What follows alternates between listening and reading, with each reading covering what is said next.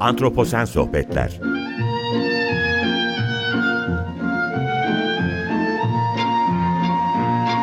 Hazırlayan ve sunan Utku Perktaş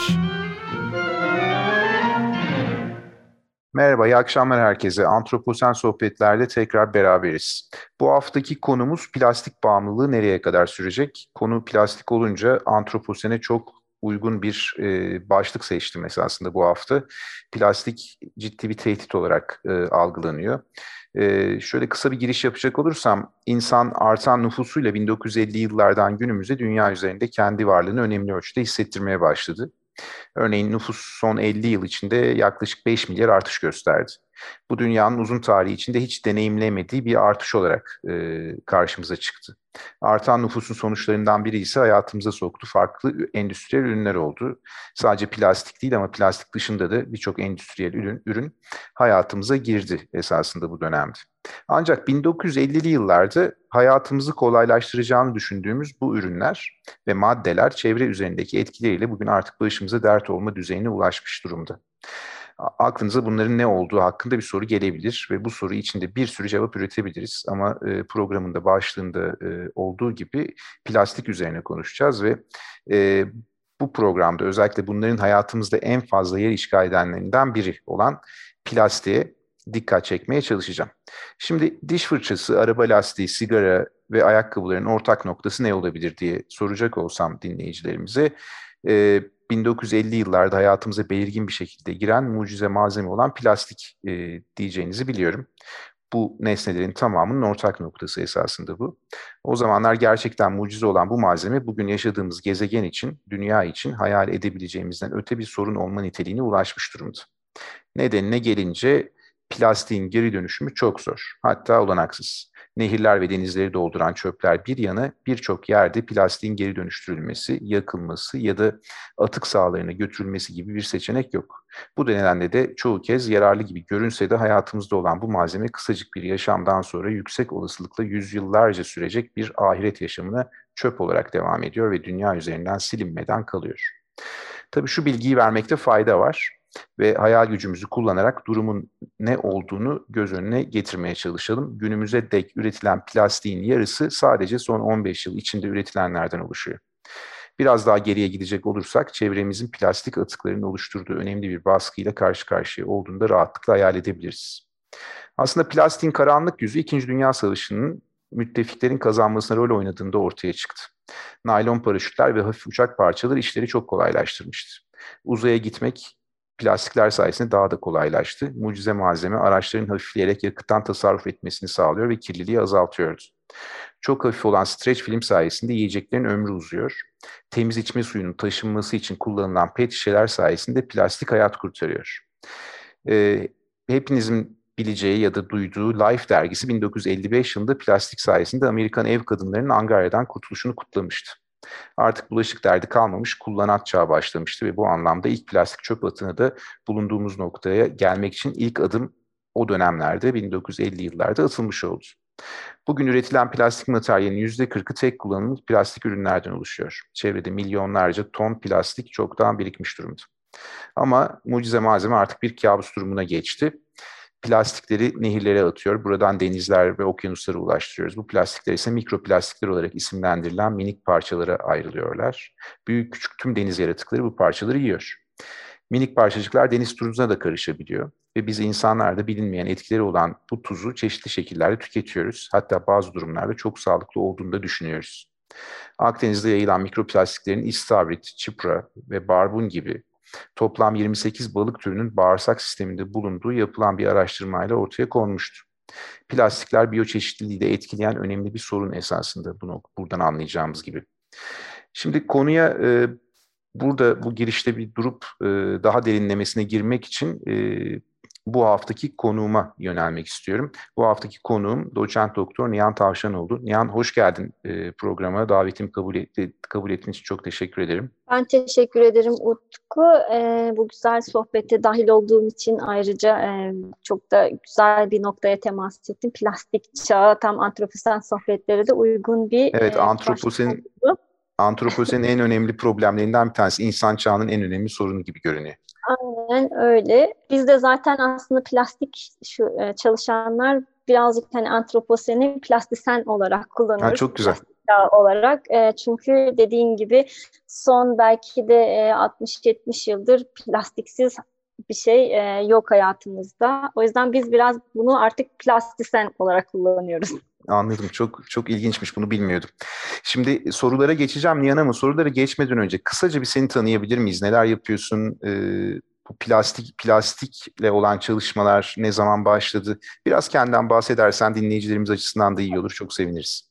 Tabii ben e, Çankırı Karatekin Üniversitesi'ndeyim. E, çevre sağlığı programında e, görev yapıyorum. E, 2018'den itibaren belki de ilk böyle bir bu mikroplastik davaları ülkemizde de artık çok e, gündeme gelmeye başladığında biz de bir projeyle bu işin içerisine dahil olduk. TÜBİTAK proje TÜBİTAK'tan destek aldık. Evet. Ve e, bu mikroplastik dediğimiz hani ilerleyen dakikalarda yine konuşacağız. Bu mikroplastiklerin aslında ekotoksikolojik olarak etkilerini incelemeye başladık ve onu incelemeye başladıktan sonra aynı hani biraz önce senin söylemiş olduğun gibi sorular bir, birbiri ardına geldi. Hadi şuna da e, bakalım nasıl oluyormuş derken bir anda böyle son 3 yıldır böyle plastik yani bu aslında elimiz çöpten çıkmıyor diyebiliriz evet, son evet. dönemde. E, plastiğin işte insan değil ama biz e, ben sucu sistemlerde çalışıyorum. Özellikle iç sularda çalışıyorum ve e, göl sisteminde, nehir sisteminde, balıkta, midyede, planktondaki etkisi nasıl, e, birikim ne durumda onu inceliyoruz. Aynı zamanda çevreden gelen plastik yükü ne kadar bunların e, değerlendirmesini yapıyoruz. İşte e, hatta plastikleştirici ürünler var. Bu e, fitalat gibi e, esterleri var. Onların miktarlarını anlamaya çalışıyoruz ki bunların miktarını bilirsek bize belki de plastik yükü hakkında bir fikir e, verebilir, belki bir gösterge olabilir diye onunla ilgili biraz çalışmalar yapıyoruz. E, bir çalışmamızda işte dediğimiz e, biraz önce senin de bahsettiğin gibi plastik aslında 50'li yıllardan itibaren daha çok kullanılmaya başladı günümüze kadar. Biz de dedik ki peki geçmişten günümüze acaba bu plastik kullanımı ülkemizde nasıl diye biraz e, paleolimnolojik yaklaşımlarla e, Uluabat örneği üzerinden de plastiğin geçmişten günümüze e, yolculuğu nasıl onunla ilgili bu bir çalışma ilginç. yaptık. Sonrasında tabii dediğim gibi bu sorular birbiri ardı sıra gel, gelince plastikler aynı zamanda bir e, vektör rolü de taşıyor. E, patojenleri peki bu tutunu, tutunan bu patojenler, plastiğe tutunan patojenler acaba e, nasıl ne nasıl bir davranış sergiliyor ya da suyun akışıyla nereye kadar dağılıyor gibi bir soru gelince bir başka TÜBİTAK projesiyle de e, bunun üzerinde çalışmaya başladık. O da e, Melen Havzası tarafında. Yani bizim aslında benim plastik hikayem böyle başladı. Bayağı da ee, derinleşmiş esasında yani e, bu çalışmalarla. Yani e, daha verileri elde etme aşamasındayız ama hani bir takım ön, ön çalışmalarımızın sonuçlarını burada biraz e, sizlerle de paylaşacağım. Mesela işte çalıştığımız alanlardan birisi Susurluk bölgesi. İşte Nilüfer gibi sanayinin çok yoğun olduğu Bursa'nın e, organize sanayisinden geçen ve sonra Marmara ile buluşan bir nehri çalışıyoruz. E, oradaki yükün inanılmaz olduğunu gördük ve bu bizi çok şaşırttı. Bir yandan da ben hiç böyle bir şey bu kadar yük beklemiyordum. Nihan bu önemli de olabilir esasında şu an hani Marmara'nın başına dert olan bir müsilaj problemi var. Belki onunla alakalı bir bağlantı kurulabilir. Yani müsilaj da aynı e, bu işte endüstriyel ve işte evsel atıkların direkt deşarjıyla ilişkili.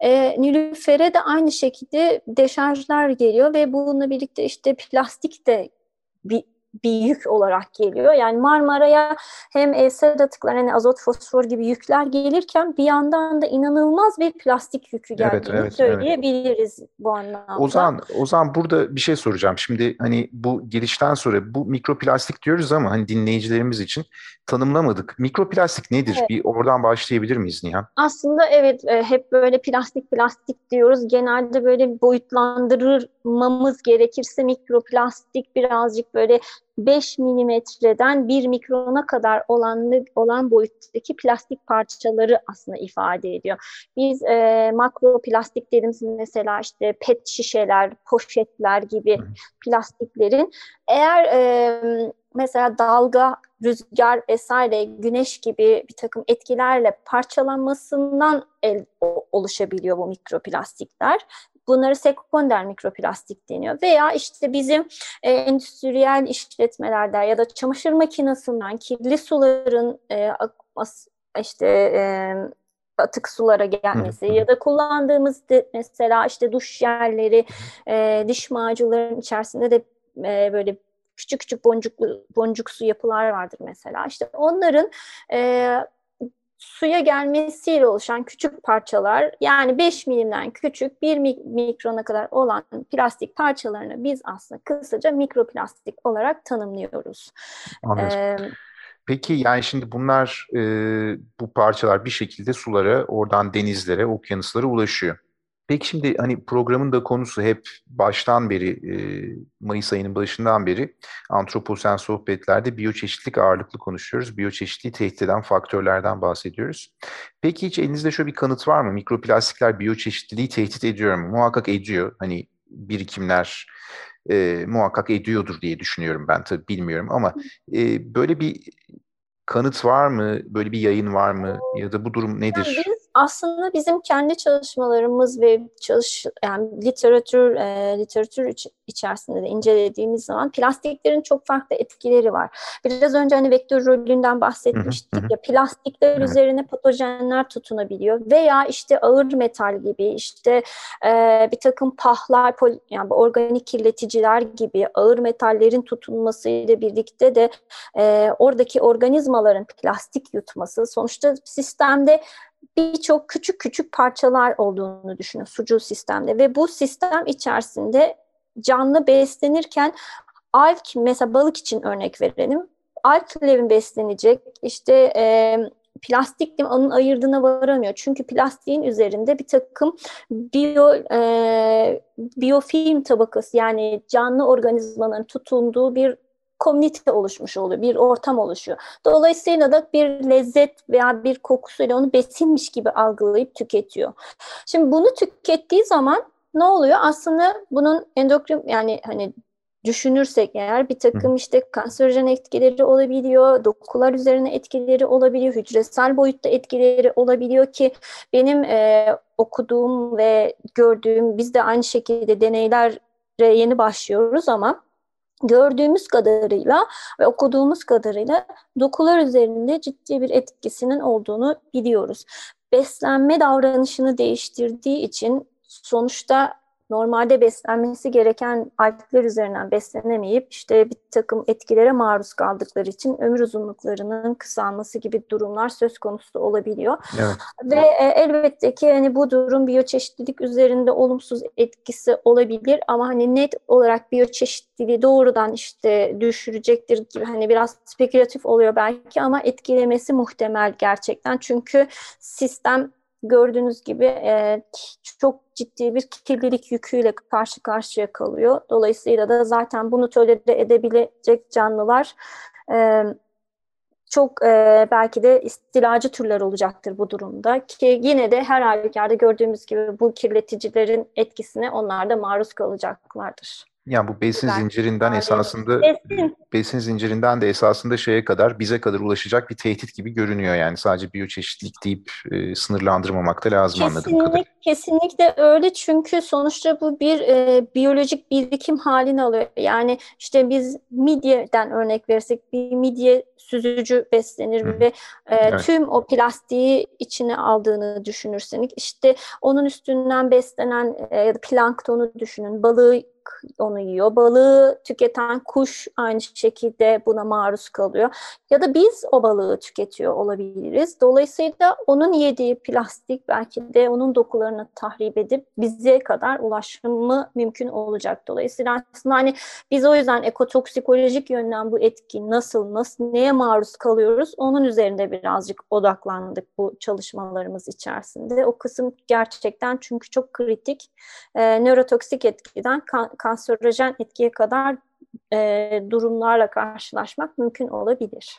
Bu önemli çünkü nörotoksik eklediğin zaman da bu davranışı etkileyecek e, ve türün devamlılığını etkileyecek nihai sonuçları da ulaştırabilir, e, türü Aynen, etkileyebilir. Evet. Gerçekten yani tüm bu aslında popülasyon düzeyinde de etkileyebilir. İşte oksidatif stresler, işte statoksik etki yani hücre boyutunda etkiler olabilir.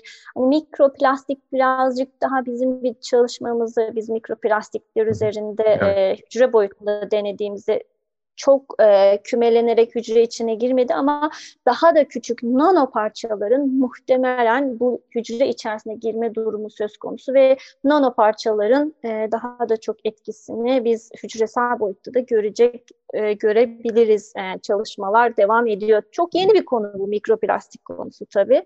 O yüzden hani net e, şöyledir böyledir diye söylemek biraz hani spekülatif bir şey de olsun istemem asla. Çünkü 2004 yılından itibaren yoğunlaşarak e, çalış bir ara oldu ve sonrasında çalışılmaya başladı. O yüzden çok yeni. Bizim ülkemiz için hele çok çok daha yeni diyebiliriz. Doğru ama Nihan zannediyorum yabancı basındaki bilim seksiyonlarında e, özellikle bazı dergilerin e, bayağı yaygın olarak mikroplastikler bir dönem işlenmişti bildiğim kadarıyla. E, bir tehdit olarak, hani dünya için bir tehdit olarak. Tabii bu biyoçeşitlilik için mi, insan için mi bunlar değil ama genel bir tehdit olarak işlenmişti zannediyorum. Çok yeni bir konu ama dikkat çekildi diye hatırlıyorum. Yanlış hatırlamıyorsam. Yani çok dikkat çekin. Hala çok böyle hani e, sıcak konulardan birisi bu plastik evet kirliliği, mikroplastik. Çünkü e, bir takım öngörüler var. Mesela şu anda plastik üretim küresel olarak 400 milyon ton ve e, 2050 yıllarına baktığımız zaman 1800 milyon tona kadar e, üretileceğini düşün, Oo, düşünüyor. 400 milyon ton Böyle, bu geri dönüşüm de olmadığı için ciddi bir birikim söz konusu olacak. Aynen yani. öyle. Şimdi böyle bir durum olduğu için e, bu konu çok ciddi ve araştırmacılar da e, bu anlamda çok e, yoğun çalışıyorlar. Hatta e, tabii genelde denizel sistemlerde çalışılıyor, çalışıldı bu çalışma yani mikroplastik konusu ama sadece bu denizde bitmiyor çünkü denize kadar taşınımı aslında damar sistemi gibi düşünürsek nehirler, nehir kolları taşıyor. O yüzden de mesela çok yeni daha geçen e, birkaç ay önce yapılan bir çalışmaya baktığımız zaman tatlı su sistemleri yani göller, nehirlerde çalışılan mikroplastik çalışması o kadar az ki hele ülkemizde bir iki bir tane falan bir çalışma var. O da rezervuarlarda bizim bir yaptığımız bir çalışmaydı. Onun dışında çok yeni bir konu yani bu. Anladım ama araştırmaya değer ve önemli sonuçları Aynen. getirecek bir konu. Şimdi bu noktada şeyi merak ediyorum. Şimdi denizlerde mi tatlı sularda mı plastik tehdidi daha fazla? E, bu konuda hiçbir bilgi var mı? Yani hani bunun karşılaştırması biraz hani biraz önce söylediğim gibi tatlı su sistemlerinde zaten çok yeni çalışmalar var. E, işte bir çoğunu Amerika, Almanya, Avrupa'da da baktığımız zaman Almanya'da, Hollanda'da biraz yürüyor. İşte Çin'de biraz çalışmalar devam etmeye başladı. Ee, çok yeni. O yüzden hani tatlı suda mı etkisi daha fazla, denizde mi etkisi daha fazla diye bir karşılaştırma yapmak e, çok kolay olmayabilir. Çünkü ikisinde de çok farklı dinamikler var. Denizel sistemin dinamikleri çok farklı. Tatlı evet. su sisteminin dinamikleri çok fazla farklı. O yüzden hani, e, ikisi arasında bir karşılaştırma demeyeyim ama her iki ekosistem için söyleyecek olursak hem denizel sistem için hem tatlı su sistemi için her iki taraf için de inanılmaz bir etkinin olacağı söylenebilir. Yani sedima, yani dip çamurundaki canlıların e, canlılardan e, ele alırsak onlar etkilenecek ama yine su kolonundakiler de etkilenecek ya da tatlı su sistemine baktığımız zaman yine benzer etkileri yine orada da görmeyi bekliyoruz ve zaten yapılan çalışmalarda benzer şeyleri etkileri gösteriyor diyebiliriz. Anlıyorum. Şimdi yani plastikleri hayatımızdan çıkaramayız zannediyorum. Ee, öyle bir girmiş durumdalar ki ve hayatı çok farklı alanlarda kolaylaştıran bir endüstriyel ürün. Peki plastikleri hayatımızdan çıkaramayız. Bu tür kirlilikler de kaçınılmaz olacak benim anladığım kadarıyla ama ne yapabiliriz peki? Nasıl önlemler alınabilir? Yani şöyle plastikleri e, hayatımızdan belki böyle söküp atmak çok zor. E, kol, tabii çok kolay malzemeler. Bugünden yarın olmayacağı kesin. Ama bugünden yarına olacak bir şey değil ama biz mesela e, biraz önce programın başında konuştuğumuz gibi şu e, geçmişten günümüze olan plastik yüküyle ilgili Uluabat Gölü'nde çalıştığımızda şunu gördük.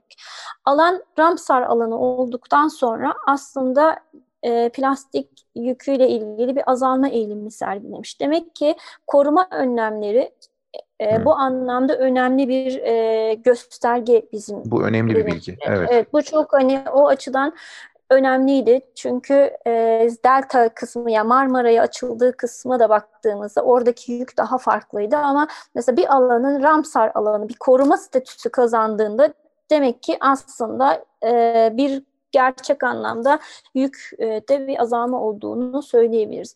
Ama tabii bunlar birey e, daha çok hükümetlerin ya da hani ulusal uluslararası eylemlerle oluyor. Mesela Avrupa Birliği 2021'in e, Haziran ayının itibarıyla tek e, kullanımlık plastiklerin kullanımını yasakladı.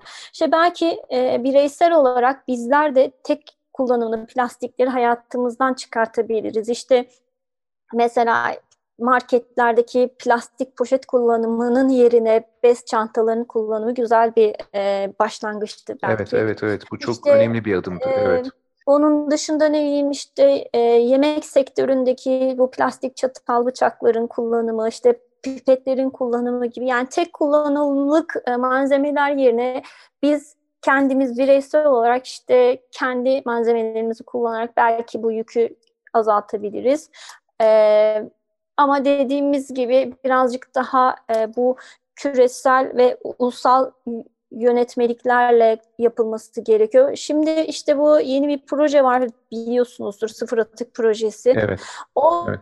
o da aslında bu anlamda e, epey bir ses getirdi. 18.750 adet kamu kuruluşu aslında bu işin içerisindeydi ve e, atık geri dönüşümü her ne kadar Avrupa kadar olmasa da yine bir geri dönüşüm sağlanması açısından önemli bir başlangıç olduğunu düşünüyorum. Yani hani toplumsal olarak hepimize düşen bir görev bu.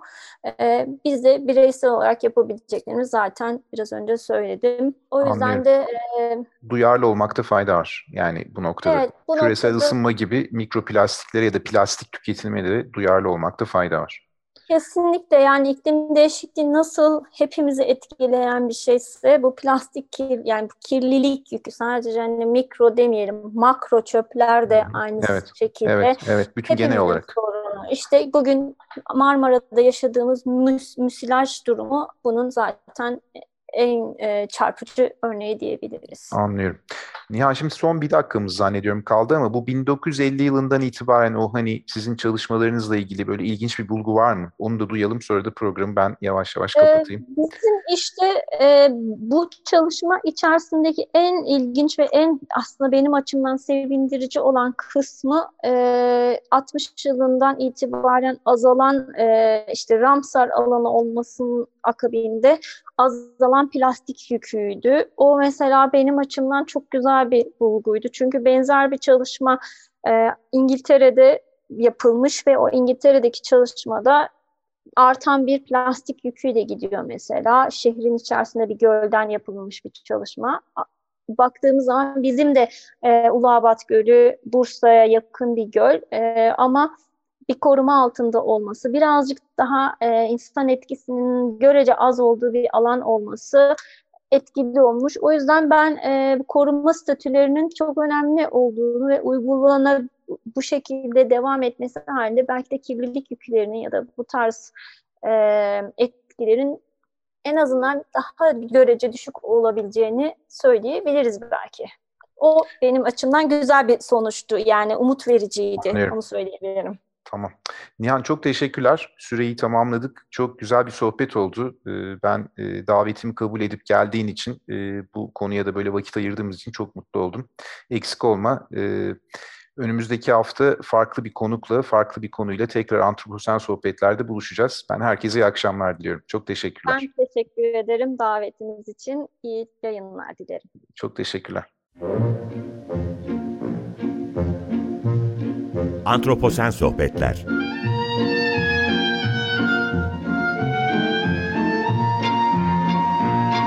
Hazırlayan ve sunan Utku Perktaş